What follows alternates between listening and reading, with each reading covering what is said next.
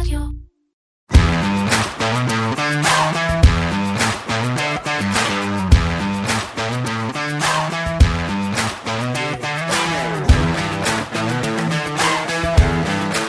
אם אתם רוצים לאסוף חדשות רעות מהשבוע האחרון על ארצות הברית, לא תתקשו.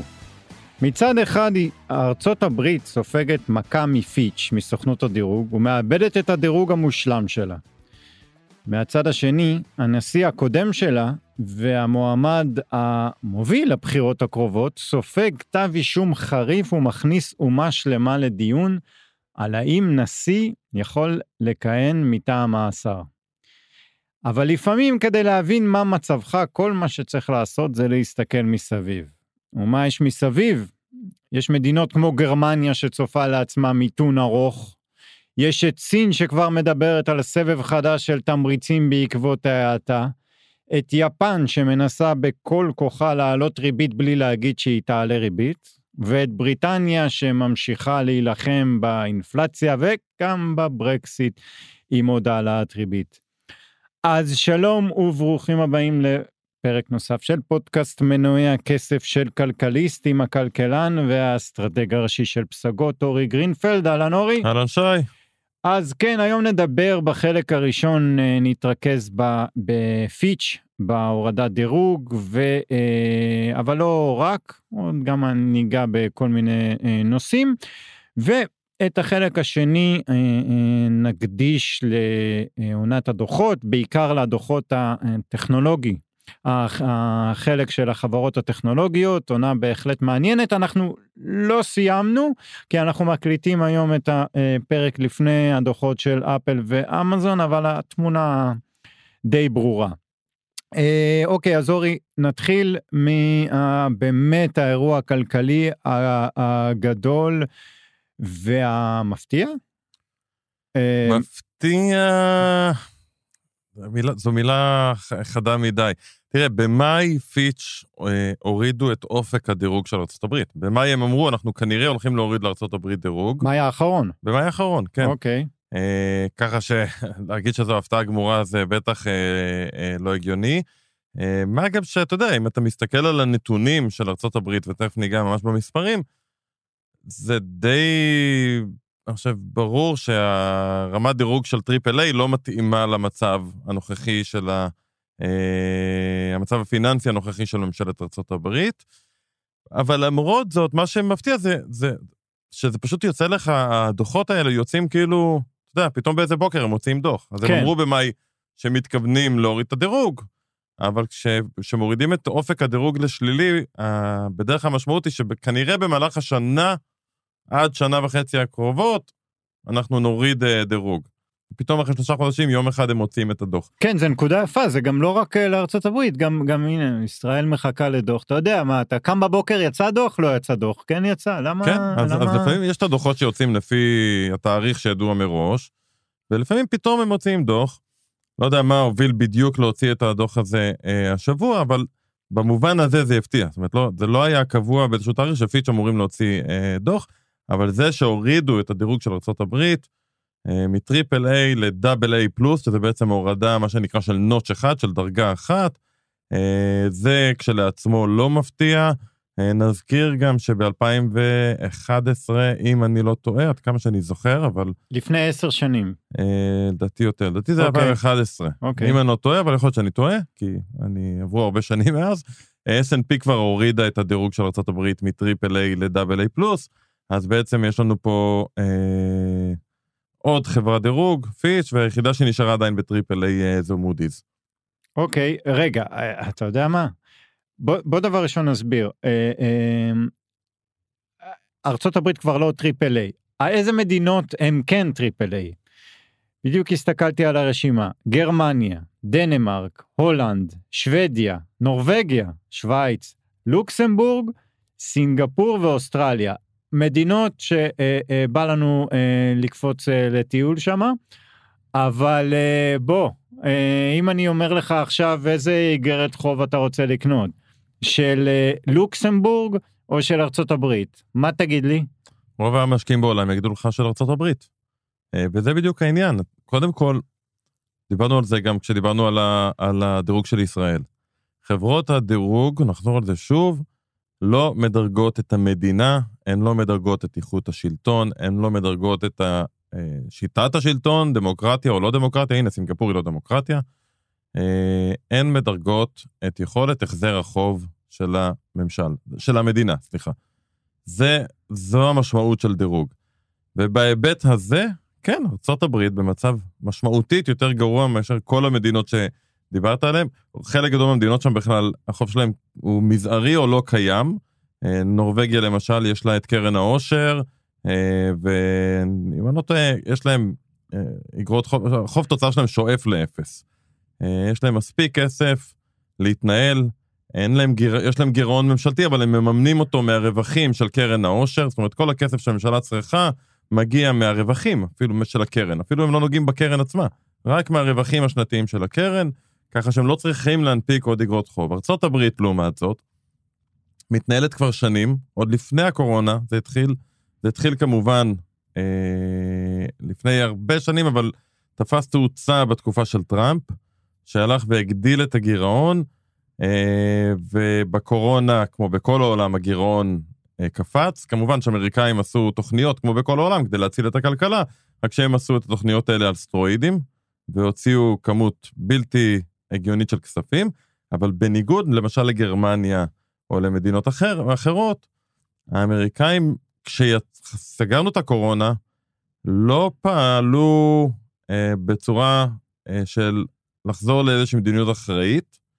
אלא ראינו את ביידן מתחיל ליישם עוד ועוד תוכניות שהגדילו את ההוצאות של הממשלה, בעיקר תוכניות אה, של אה, תשלומי העברה, אה, קצבאות ילדים ועזרה לאוכלוסיות אה, אה, בשכבות הנמוכות יותר. ומה שזה גרם, זה גרם לזה שהגירעון הבסיסי היום של ארה"ב, נזכיר, גירעון זה בעצם הפער בין ההוצאות של המדינה להכנסות שלה. תמיד יש איזשהו גירעון, בדרך כלל המדינה מוציאה יותר, זאת אומרת, היא באוברדרפט, תמיד היא מוציאה יותר ממה שהיא מכניסה, ונהוג להגיד שבשניים, שלושה אחוזי גירעון ביחס לתוצר של המדינה, זה סביר. זאת אומרת, כן, אני מוציא קצת יותר ממה שאני מכניס, אבל לא הרבה יותר, ואני יודע שאני ממשיך לצמוח, ולאט לאט הכל בשליטה. בארצות הברית הגירעון המבני הבסיסי הוא בין 6 ל-7 אחוזים, וזה מצב שבעצם גורם לכך שהיחס של החוב לתוצר רק הולך וגדל כל שנה וכל שנה, והוא יגדל וימשיך לגדול וימשיך לגדול וימשיך לגדול. אז נכון שהיא עדיין הכלכלה החזקה בעולם, זה, זאת לא שאלה, אבל אתה יודע, דיברנו לפני השידור, היא כמו, כמו שחקני NBA. כן. ראיתי איזה אה, דוקו על שחקני NBA ו-NFL בעיקר. שמרוויחים המון כסף, אבל פשוט מוציאים הרבה יותר מזה, אה, וזה כיום המצב של, ה, של המדינה, אה, שלא מסוגלת לחזור לאיזושהי מדיניות אחראית יותר. תראה, בוא נדבר רגע על ההשלכות. דבר ראשון, לפני זה היו ביקורות, אני לא זוכר כזה גל של ביקורות בתוך ארצות הברית ולא רק מכל מיני גורמים בממשל. לא משרת האוצר רק שאמרה שזו החלטה, אני לא זוכר איזה מילים היא השתמשה, כולם אמרו, מה, מה, מה אתם קשורים עכשיו פיץ'? מה אתם מורידים אה, דירוג? מי אה, אה, אה, לשעבר ו, ופול קרוגמן וכולם. מה... אני דווקא חושב שפיץ' צודקים בהיבט הזה. אה, נהוג לחשוב, תראה, קרוגמן למשל, שאני מדבר על זה, שכל הרעיון הזה של אה, גירעון וחוב, מה בעצם המשמעות שלו? הרי ארצות הברית, תיאורטית, יכולה להחזיר כל חוב אפשרי. הרי יש לה את הדולרים שלה, יכולה להדפיס כמה דולרים שהיא רוצה, אז היא צריכה להחזיר טריליון דולר חוב, הנה, קחו, טריליון דולר. אתם צריכים להחזיר 20 טריליון דולר חוב, הנה, אני יכול להדפיס 20 טריליון דולר. וכשמדברים על חוב פנימי זה כביכול לא בעיה. אגב, גם ישראל, אפשר להגיד באותו מקום, אם את החוב השקלי שלנו, אנחנו יכולים פשוט לייצר שקלים ולהחזיר אותם. יש לנו אה, סוברניות על המטבע. העניין הוא שאם נגיד ניקח את ישראל, וישראל תלך ותגדיל את החוב שלה, ותגדיל את החוב שלה, ותגדיל את החוב שלה, בעיני משקיע זר, החוב הופך להיות הרבה פחות אטרקטיבי. כי זה נחמד שאתה יכול להחזיר אותו, כי אתה יכול להדפיס כמה שקלים שאתה רוצה, אבל אם תדפיס כמות גדולה של שקלים, הערך של השקל מול המטבע שלי, אם אני משקיע זר, ירד כנראה משמעותית, ואז, אחלה שהחזרת לי את החוב, הוא פשוט שווה הרבה פחות. כן. כשמדברים על ארצות הברית, המשוואה היא קצת שונה, כי ארצות הברית זה דולר, ודולר זה מטבע הרזרבה העיקרי בעולם, ולכן השאלה פה היא, מה המשמעות של אה, חוב, מה שנקרא במטבע זר, של ארצות הברית? כי תמיד מודדים הכל בדולרים. אז בדולרים הם יכולים להחזיר כל חוב שיש. אבל אם אני למשל משקיע יפני, והיפני זה, יפני היא אחת המדינות שמחזיקות הכי הרבה מחוב אמריקאי, אם אני לא טועה אפילו הכי הרבה, בעיני משקיע יפני זה נחמד שאתם יכולים להחזיר את החוב, אבל אם תמשיכו להדפיס עוד כסף ועוד כסף ועוד כסף, אז בסופו של דבר, ביין החוב הזה יהיה שווה פחות, ואני אפסיד, ולכן אני בעצם כחברת דירוג אומרת למשקיעים שהם לא אמריקאים, שימו לב, הסיכון של החוב שאתם מחזיקים גדל. אז, אז, אז בעצם חברת דירוג מדרגת גם את החוב הפנימי וגם את החוב החיצוני, או בעיקר את, את ה... החיצוני. בעיקר את החיצוני, כן? כן. ההגדרה היא בעצם לחוב לטווח ארוך במטבע זר. רק שבארצות, בדרך כלל כשאומרים במטבע זר, מתכוונים בדולר. ולארצות הברית, מה, מה זה מטבע זר? אה, אוקיי. והביקוש לדולר כרגע הוא עדיין, בגדול, אפשר להגיד, אינסופי, כי זה מטבע רזרבה של כל העולם. אבל אתה יודע, בינתיים זה בינתיים. ופה באה גם פיץ' ואומרת דבר מעניין בהודעה שלה, אה, וקושרת את ההפחתת דירוג לכל נושא תקרת החוב. עכשיו בואו נזכיר מה הסיפור של תקרת החוב. בארה"ב כבר יותר ממאה שנה, השיטה היא כזו. המדינה יש לה איזשהו חוב, הלוואות שהיא לוקחת, אפשר לקחת כמה חוב שרוצים עד תקרה מסוימת. נומינלית, פשוט רשום כמה חוב מותר שיהיה למדינה. הרעיון של השיטה הזו היא לייצר בלמים ומאזנים. כולנו נהיינו אה, מומחים באזרחות. אה, זה בדיוק הרעיון. ש... כשאנחנו מגיעים לתקרה, הקונגרס צריך להתכנס, והוא יכול להחליט על העלאה של התקרה, אבל זה דורש פגישות בין הדמוקרטים לרפובליקנים, ואיזה שהן הסכמות על הכיוון שהממשל רוצה לקחת מבחינת המדיניות הכלכלית שלו קדימה. רק אם תגיעו להסכמות, אפשר יהיה להעלות את תקרת החוב, ואז הכל בסדר. מה שבאים בעצם ואומרים הפיץ', אה, חברת הדירוג, היא באה ואומרת, תראו, ראינו בסאגה האחרונה של תקרת החוב, וראינו את זה גם בסאגות קודמות, שבסוף כדי להעלות את תקרת החוב, לא, שני הצדדים, גם הדמוקרטים וגם הרפובליקנים, תלוי מי כרגע בשלטון, בעצם לא מייצרים מדיניות כלכלית, אלא מתפשרים עוד פעם ועוד פעם ועוד פעם, כדי לא להגיע למצב שאי אפשר להעלות את תקרת החוב, כי אם אי אפשר להעלות את תקרת החוב, ארה"ב תגיע לדיפולט. ואז מה שקורה זה שכבר שנים אין בארצות הברית איזושהי מדיניות ואסטרטגית ברורה לטווח ארוך של איך אנחנו מנהלים את המדיניות הפיסקלית שלנו. והתוצאה היא שהגירעון רק הולך וגדל, והולך וגדל, והחוב לתוצר הולך וגדל והולך לגדל, פיץ' באה ואומרת, זה לא הולך להשתנות בזמן הקרוב, אז אני צריכה להוריד אה, דירוג. כן. אה, נזכיר שההחלטה האחרונה הייתה להעלות את תקרת החוב עד ינואר 2025. וזה היה לפני כמה, אה, חודשיים כבר כן. אנחנו מדברים? כן, אוקיי. אז, אז כרגע עד 2025 הכל בסדר, אבל בנובמבר יש לנו בחירות 24. כן. אז בעצם עד שייכנס נשיא, הוא כאילו אמור להיכנס, ומיד להחליט על העלאת תקרת החוב. איך הוא בכלל אמור לתכנן מדיניות לטווח של הארבע שנים של הכהונה שלו, להקטנת הגירעון והקטנת החוב. הוא יצטרך להתפשר על כל מה שאפשר, ליישם את כל מה שהצד השני ירצה פחות או יותר. זאת אומרת שיש לנו כאילו עוד ארבע שנים שבהם האמריקאים לא יעשו שום דבר בשביל לצמצם את הבעיה הפיסקלית שלהם, ו- ולזה בדיוק מתייחסים מודי'ס. אז, אז עוד פעם אני חוזר איתך למה ששרת האוצר ג'נט ינן אמרה, היא אמרה, כן, אתם מתייחסים לפיץ', אתם מתייחסים לנתונים שקרו קודם, זה בעצם, היא קראה לזה, הגדירה את זה ארביטראז', אתם עושים ארביטראז'. עכשיו אני שואל אותך בהקשר לזה, האם זה באמת היום אה, אה, בטווח הקצר משנה משהו, משנה לשווקים? האם יש איזשהו מישהו שמקבל החלטה שונה כלשהי כבר היום, בגלל שהורידו להם, אה, אה, כמו שאמרת, בנוטש אחד? אני חושב שלא. אני חושב ש... א', כל מדינה אחרת, אה, כשהם מורידים דירוג, בדרך כלל היית מצפה לראות את המטבע נחלש, ואת התשואות על אגרות החוב עולות, זאת אומרת, המחירים של אגרות החוב יורדים. אה, בארצות הברית זה המקום היחיד שזה עובד הפוך. ראינו את ההודעה, הדולר התחזק ותשואות האג"ח ירדו. למח... אחרי זה, במהלך היום הם עלו חזרה, אבל קודם כל התגובה הייתה אה, כזו הפוכה, ואותו דבר בדיוק קרה גם ב-2011, והסיבה היא שהדולר והאג"ח האמריקאיות הם עדיין החוף מבטחים של המשקיעים. אז אם קצת חוששים, בעצם חוזרים לאותם אג"ח שכאילו עליהם יש איזושהי בעיה. זאת אומרת שבסוף תמיד יבוא מישהו ויקנה את האג"ח האמריקאי. כן, בדיוק, זה מטבע הרזרבה. אם אתה מחזיק רזרבות מטח, כמו שבנק ישראל מחזיק רזרבות מטח, עיקר ההחזקות הן באגרות חוב של uh, אמריקאיות. Uh, אז בטווח הקצר בטח שאין לזה שום משמעות. השאלה המעניינת היא בטווח הבינוני ארוך, מה האמריקאים יעשו? וברור שלמה שהאמריקאים עושים יש השלכות על כל העולם.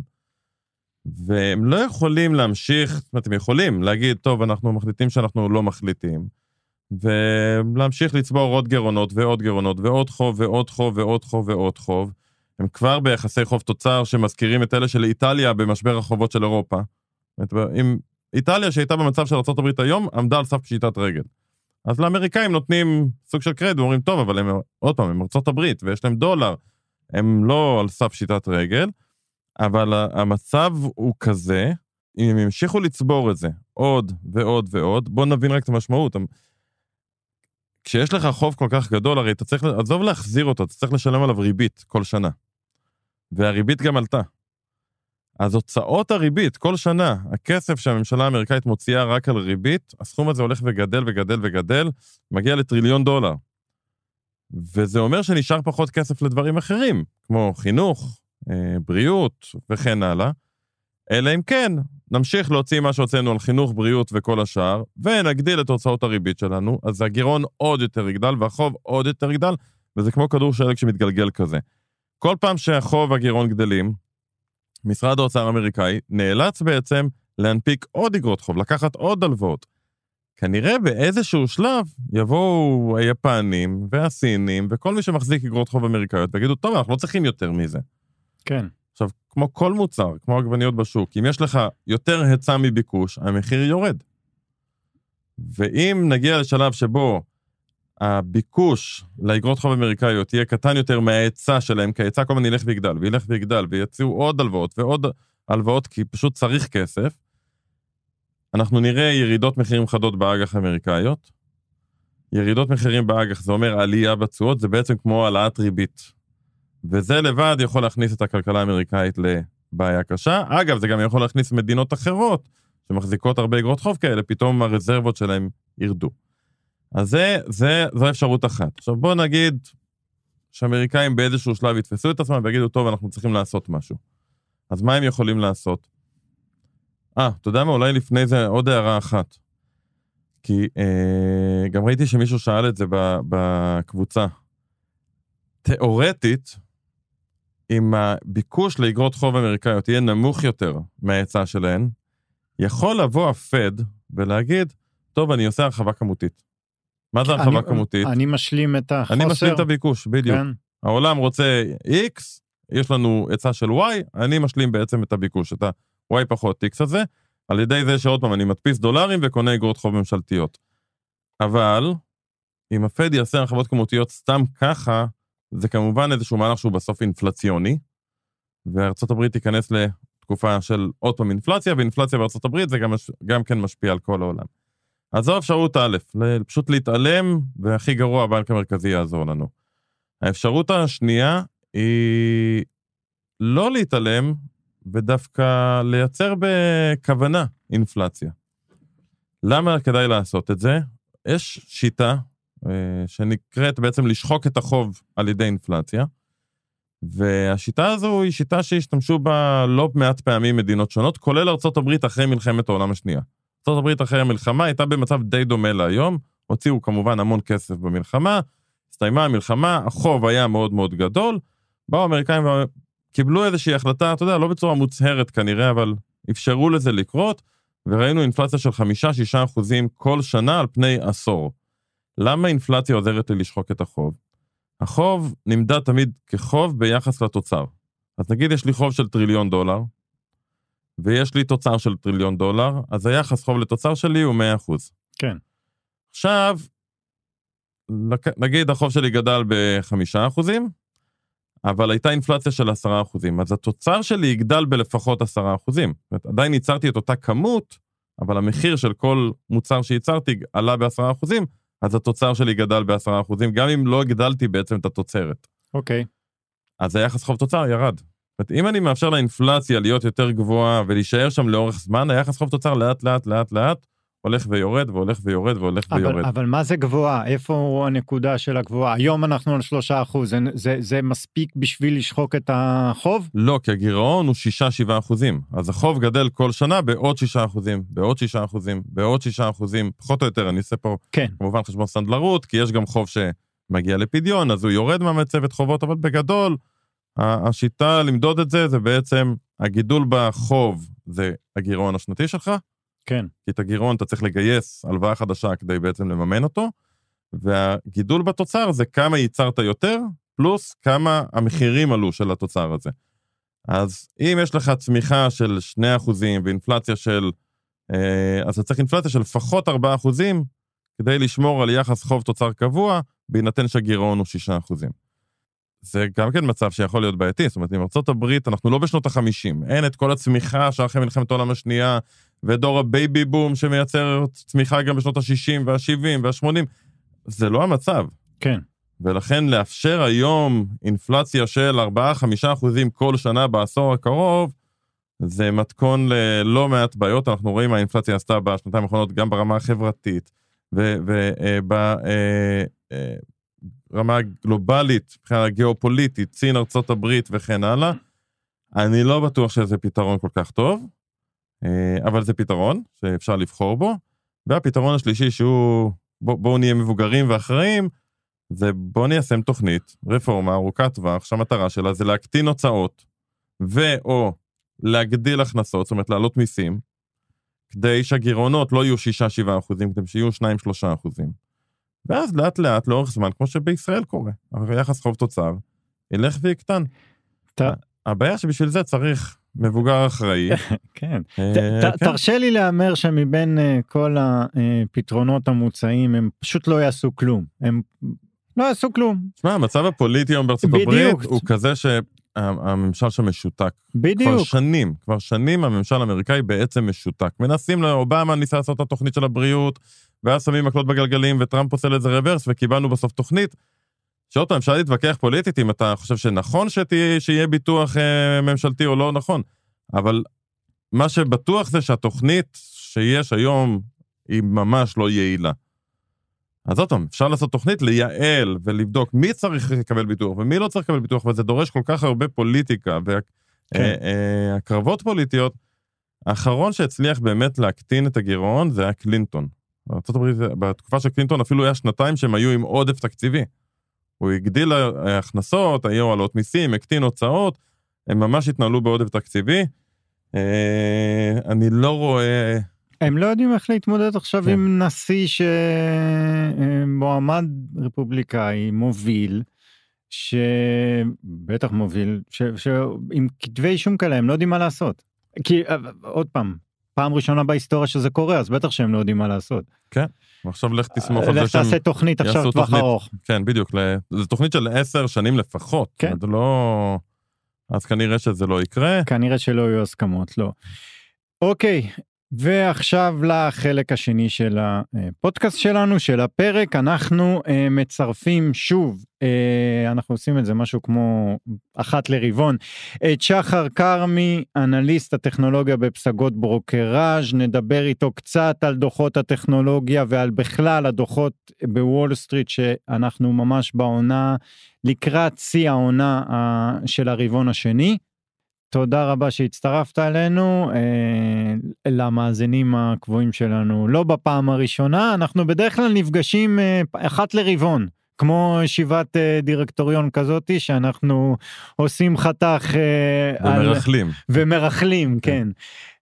אה, אז בואו ניתן רק את הרקע, אנחנו נמצאים ממש ב- ב- לקראת סוף עונת הדוחות בוול סטריט וכמובן גם בנסדק, אה, ואנחנו עכשיו רוצים לדבר על אה, דוחות הטכנולוגיה, רק נזכיר שאנחנו מקליטים את הפודקאסט לפני הדוחות של אמזון ואפל, אבל בוא נגיד שהכיוון הכיוון ברור. כן, אני חושב שבסך הכל היה לנו עד כה עונת הדוחות מתנהלת בצורה יחסית חיובית, נקרא לזה ככה. בטח ביחס לחששות, אתה יודע, אם באנו ל-2023 עם הפנים ברצפה, בסך הכל הביצועים נראים לא רע בכלל, אנחנו רואים גם את גוגל, גם את מייקרוסופט מצליחות להמשיך ולצמוח. אמנם זה שתי חברות שחלק משמעותי אצלהם, ב... חלק משמעותי מהצמיחה אצלהם נובע מהענן, ואנחנו רואים שהענן, הצמיחה שם הולכת ומתמתנת. חלק מזה אני חושב אפשר לייחס לחולשת המקרו היחסית. חלק מזה זה גם פשוט שהמספרים מתחילים להיות כבר גדולים, ומטבע הדברים כשהפעילות היא פעילות של עשרות מיליארדי דולרים, אז קצת קשה לצפות לצמיחה של 30 אחוז כמו שהיינו קודם, עדיין אנחנו מדברים על צמיחה של מעל 20 אחוז, כל אחת מהן, ביצועים יפים מאוד. מה גם שנושא ה-AI שנגענו בו קצת ברבעון הקודם ואני חושב שהוא רק הולך ומתעצם קדימה עכשיו, תורם להם לצמיחת הענן. בסופו של יום חלק מהדרך שלך להיחשף ל-AI של ארגונים לקבל שירותי AI זה דרך הענן של בעיקר של מייקרוסופט אבל גם עננים אחרים. וזה כנראה ייתן להם boost נוסף לצמיחה בתקופה הנראית לעין. אה, נגעת כבר ב buzzword אולי הכי אה, אה, חזקה שיש עכשיו, אבל תן לי לשאול אותך משהו. כמה מהחברות שמדווחות ואומרות זה בגלל ה-AI, זה באמת אה, המשקיעים מסתכלים על זה מהצד ואומרים אה אה, הנה החברה הזאת הולכת ל-AI או באמת החברות עשו שיפור אה, תפעולי ב- מבחינת ה-AI? בוא נגיד שזה מאוד תלוי קודם כל באיזה סקטור אנחנו מדברים. Uh, בתחום השבבים אנחנו יכולים לראות כמה חברות שהביצועים שלהם או הצמיחה שלהם כתוצאה מ... Uh, uh, מכירת שבבים ליישומי AI היא באמת משמעותית, וחברות כמו NVIDIA זה מאוד בולט, וחברות כמו AMD כבר קצת צריך יותר להאמין להנהלה, שמדווחת על אה, פוטנציאל מאוד מאוד גדול, אבל נכון לעכשיו המספרים אה, עדיין נמוכים. אה, יש עוד חברות כמו מרוול, כמו ברודקום, שנראה על פניו שה... הדברים באמת, הדברים אה, כבר מתחילים לחלחל, וזה עדיין בסך הכל אנחנו בשלבים המאוד ראשוניים של, ה, אה, אה, של המהפכה הזאת, ונראה שהם בכיוון טוב, המשקיעים נותנים להם המון פרמיה על, ה, על, על סיפורים שעשויים להתגשם בשנה הבאה, בעוד שנתיים וכדומה.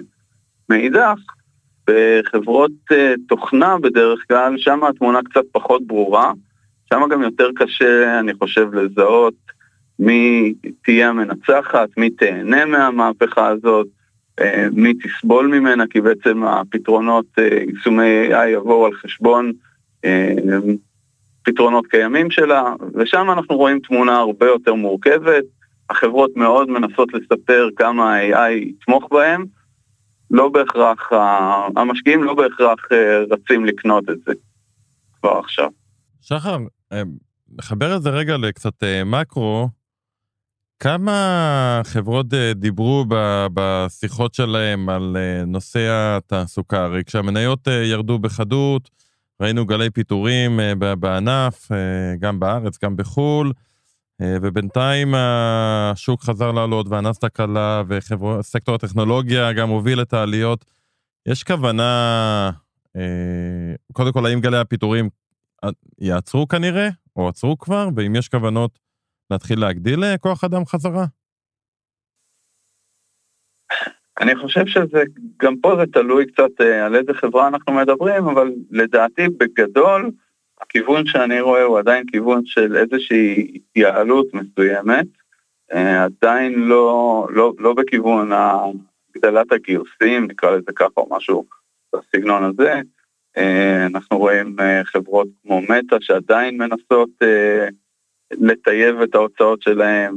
קואלקום שדיווחה הלילה תוצאות לא כל כך טובות, גם כן מדברת על קיצוץ. כמו שאמרתי קודם, בסך הכל התוצאות הן בסדר או חיוביות, אבל אם הייתי לוקח את ה-AI ושם אותו בצד, אז uh, אני לא רואה פה איזשהו, אה, איזושהי קפיצה משמעותית בביקושים הכלליים לטכנולוגיה, נקרא לזה ככה. בסדר? זאת אומרת, אנחנו עדיין בסביבה די uh, ממותנת באופן כללי, שהיא נהנית מאיזשהו... הסערה עדיין לא מאחורינו. מאיזשהו בוסט של ה-AI הזה, אבל AI זה גם סיפור שלוקח לו זמן, וזה גם נשאלת השאלה בכלל אם זה מחולל אה, אה, עבודה ליותר אנשים או שדווקא פחות, אה, זה יקטין את הצורך בעובדים. אנחנו רואים חברות כמו IBM שאומרת שהיא תוכל לחסוך דווקא בכוח עבודה בגלל היישומים האלה. לכן נכון לעכשיו אני לא רואה איזושהי מגמה של חזרה לגיוס, מה שכן, אין פה גם איזה גל פיטורים מאוד כבד שהיה, היינו יכולים לחשוש ממנו אה, בהינתן סביבת המקרו, בהינתן העלאת הריבית לאורך התקופה האחרונה וכדומה. תשמע, אני, אני השבוע, אה, לפני כמה ימים יצא לי להיפגש עם אה, כמה, עם חברה מהפינטק ישראלית, ואחד המנהלים שם, שאלנו, שאלנו אותו, תגיד, מה עם ה-AI וזה עושה לכם מהפכה? הוא אמר, תקשיבו, ההכנסות שלנו לא יזנקו ב-100% בגלל ה-AI. אנחנו מדברים פה על התייעלות של 2-3 אחוזים. אז אמנם מדובר פה בחברה אחת, והיא בטח לא מדגם מייצג, אבל אתה יודע, לא, אולי לא... אנחנו לא, זה לא המהפכה הבאה, זה לא איי איי איי. כן. אני חושב שזה נורא תלוי את מי שואלים, למי מאמינים, ומכיוון שאנחנו... לאף אחד, אנחנו לא מאמינים לאף אחד. אז זה, זה בדיוק הסיפור, אנחנו, מאוד קשה לדעת אה, לאיפה ילכו דברים מהסוג הזה. אה, דיברנו על זה גם ברבעון הקודם, על אה, מדפסות תלת מימד שסיפרו לנו שישנו את העולם, ו... על אה, קריפטו. משקפי AR. כן. ועוד הרבה דברים, בדיוק במטאוורס וכדומה, ויכול להיות שגם ה-AI יהיה איזשהו סיפור דומה. הפידבקים שאני מקבל מכל מיני כיוונים הם קצת שונים, ואם ניתן את הדוגמה שדיברתי עליה אתמול בדוחות של AMD, אה, באה מנכ"לית מאוד מכובדת של חברה באמת מנכ"לית שהצליחה לעשות טרנראונד מטורף ולהביא את AMD ל, לרמה אחת אה, אולי יותר טוב, ברמה יותר גבוהה אפילו אולי מאינטל. היא באה ואומרת, אנחנו מדברים על תחום שהולך להיות ברמה, גם היא מדברת על אספקט מסוים מתוך תחום ה-AI, שבבים לעולמות ה data center יהוו סדר גודל של 150 מיליארד דולר בתוך 3-4 שנים מהיום, 2027, כשאנחנו מדברים על צמיחה שנתית ממוצעת של 50 אחוז. זאת אומרת, ייווצר פה ערך רק ברמת השבב של 120 מיליארד דולר. את זה אתה צריך כמובן להכפיל בפי כמה לכל התקן שלתוכו נכנס השבב הזה. כן. זאת אומרת, באספקט שלה, היא רואה פה איזשהו, איזושהי אה, אה, הזדמנות היסטורית ברמה של אולי של האינטרנט. מצד שני, בהחלט יש גופים, כמו שאמרת קודם, כמו פינטק, שלא רואים את זה בתור איזשהו מחולל ערך מדהים, אלא עוד, עוד נדבך מסוים שיתמוך להם במידה מסוימת ב, אה, ביעילות או בצמיחה, אבל לא, לא מהפכה שכזו. ימים יגידו מי צדק, אתה יודע. כן, לגבי ימים יגידו, תגיד, אם אנחנו מסתכלים קדימה, תן לנו איזה, לא יודע, אה, חברה אה, שתיים, אה, שלוש, שכדאי לנו להסתכל ובאמת לראות, נגיד, הנה, זה המדד שלנו, לאן התחום הזה הולך. התחום? כן. התחום, המובילה הבלתי מעורערת לפחות נכון לעכשיו, לא שאי אפשר לערער את המעמד שלה לנצח, אבל לפחות לחצי שנה, שנה הקרובות, NVIDIA מן הסתם, חברת השבבים המובילה בעולמות ה-GPU, כמעט אי אפשר לבנות נכון להיום AI יעיל או מנגנון של training, אימון ליישומי AI בלי השבבים שלה ובלי התוכנה שלה, הנלווית וכדומה. היא, היא bellwether קלאסי, עליה צריך לעקוב, והיא יכולה לספר את הסיפור. אוקיי, okay, מעניין. במידה מסוימת מייקרוסופט, אבל מייקרוסופט היא הרבה יותר מגוונת, שם אנחנו לא נראה את, הדבר הזה משפיע עליה באותם העוצמות. שחר, יש לי עוד שאלה, אני לא יודע אם תהיה לך תשובה, כי זה יותר מהעולמות הלא שכירים, אבל אם אתה יודע, מתוך הגיוסים של קרנות, בארצות הברית, אה, קרנות הכוונה, קרנות... כמה הולך ל-AI? כמה הלך ל-AI בכמה חודשים האחרונים, נאמר? נדמה לי שפעם אחרונה שהסתכלתי, המספרים לא היו פנומנליים, אבל זה עדיין סדר גודל של, אה, נגיד, נגיד, אל תפוס אותי במילה כי אני לא בטוח, אבל סדר גודל של 20 אחוז, 25 אחוז. זאת אומרת, זה יפה, אבל זה לא הכל עבר לשם. אני שואל, אתה יודע למה, שי? לא. כי כל הזמן מדברים על זה שההייטק הישראלי נפגע, כן. והנה עובדה שהוא מגייס פחות מאשר ההייטק בחו"ל. אבל צריך לזכור שבהייטק הישראלי אין AI, וחלק גדול מההשקעות הלכו ל-AI בתקופה האחרונה, אה, וגויס שם לא מעט כסף, והעובדה שאין בישראל חברות AI... לא, השאלה למה אין בישראל חברות AI. זה כבר סיפור, אני לא מומחה טכנולוגי, אבל הבנתי שרוב ה... רוב הכסף שגויס זה בעצם חברות שבאות מתוך החברות הגדולות, כי אתה צריך בעצם להתאמן על data. ממ. אז זה חברות שנולדות מתוך החברות הגדולות, מתוך המייקרוסופט ומתוך אה, אה, חברות שיש להן קשר לאמזון או לפייסבוק, או ל... כדי שיהיה לך data לעבוד עליו. אני וביס... מאמין שאם הבאז הזה, ה-AI ימשיך לתפוס, אנחנו נראה את החברות הישראליות ואת הסטארט-אפים הישראלים מנתבים את עצמם לשם, כי אחד היתרונות הגדולים ב... אה, בגישה הישראלית זה הגמישות והיכולת לרוץ מהר ו- ולתפוס פוזיציה, ואם זה ילך ותהיה מגמה, אני מאמין שגם להייטק המקומי יהיה מה לתרום. מקווה. תודה רבה שחר, נהנינו כרגיל. תודה רבה לכם. נדבר כמובן. לעונג אולי. אוקיי. אוקיי, אז uh, אנחנו הגענו לחלק האחרון, הדבר המוטרף שקרה השבוע ואולי לא שמתם אליו לב, אתה יודע, אבל למה לפני זה שמתי לב? Uh, סיימנו פרק שלם uh, ולא אמרנו מילה אחת על uh, לא הפיכה, לא משטרית, לא משפטית, לא מחאות, לא...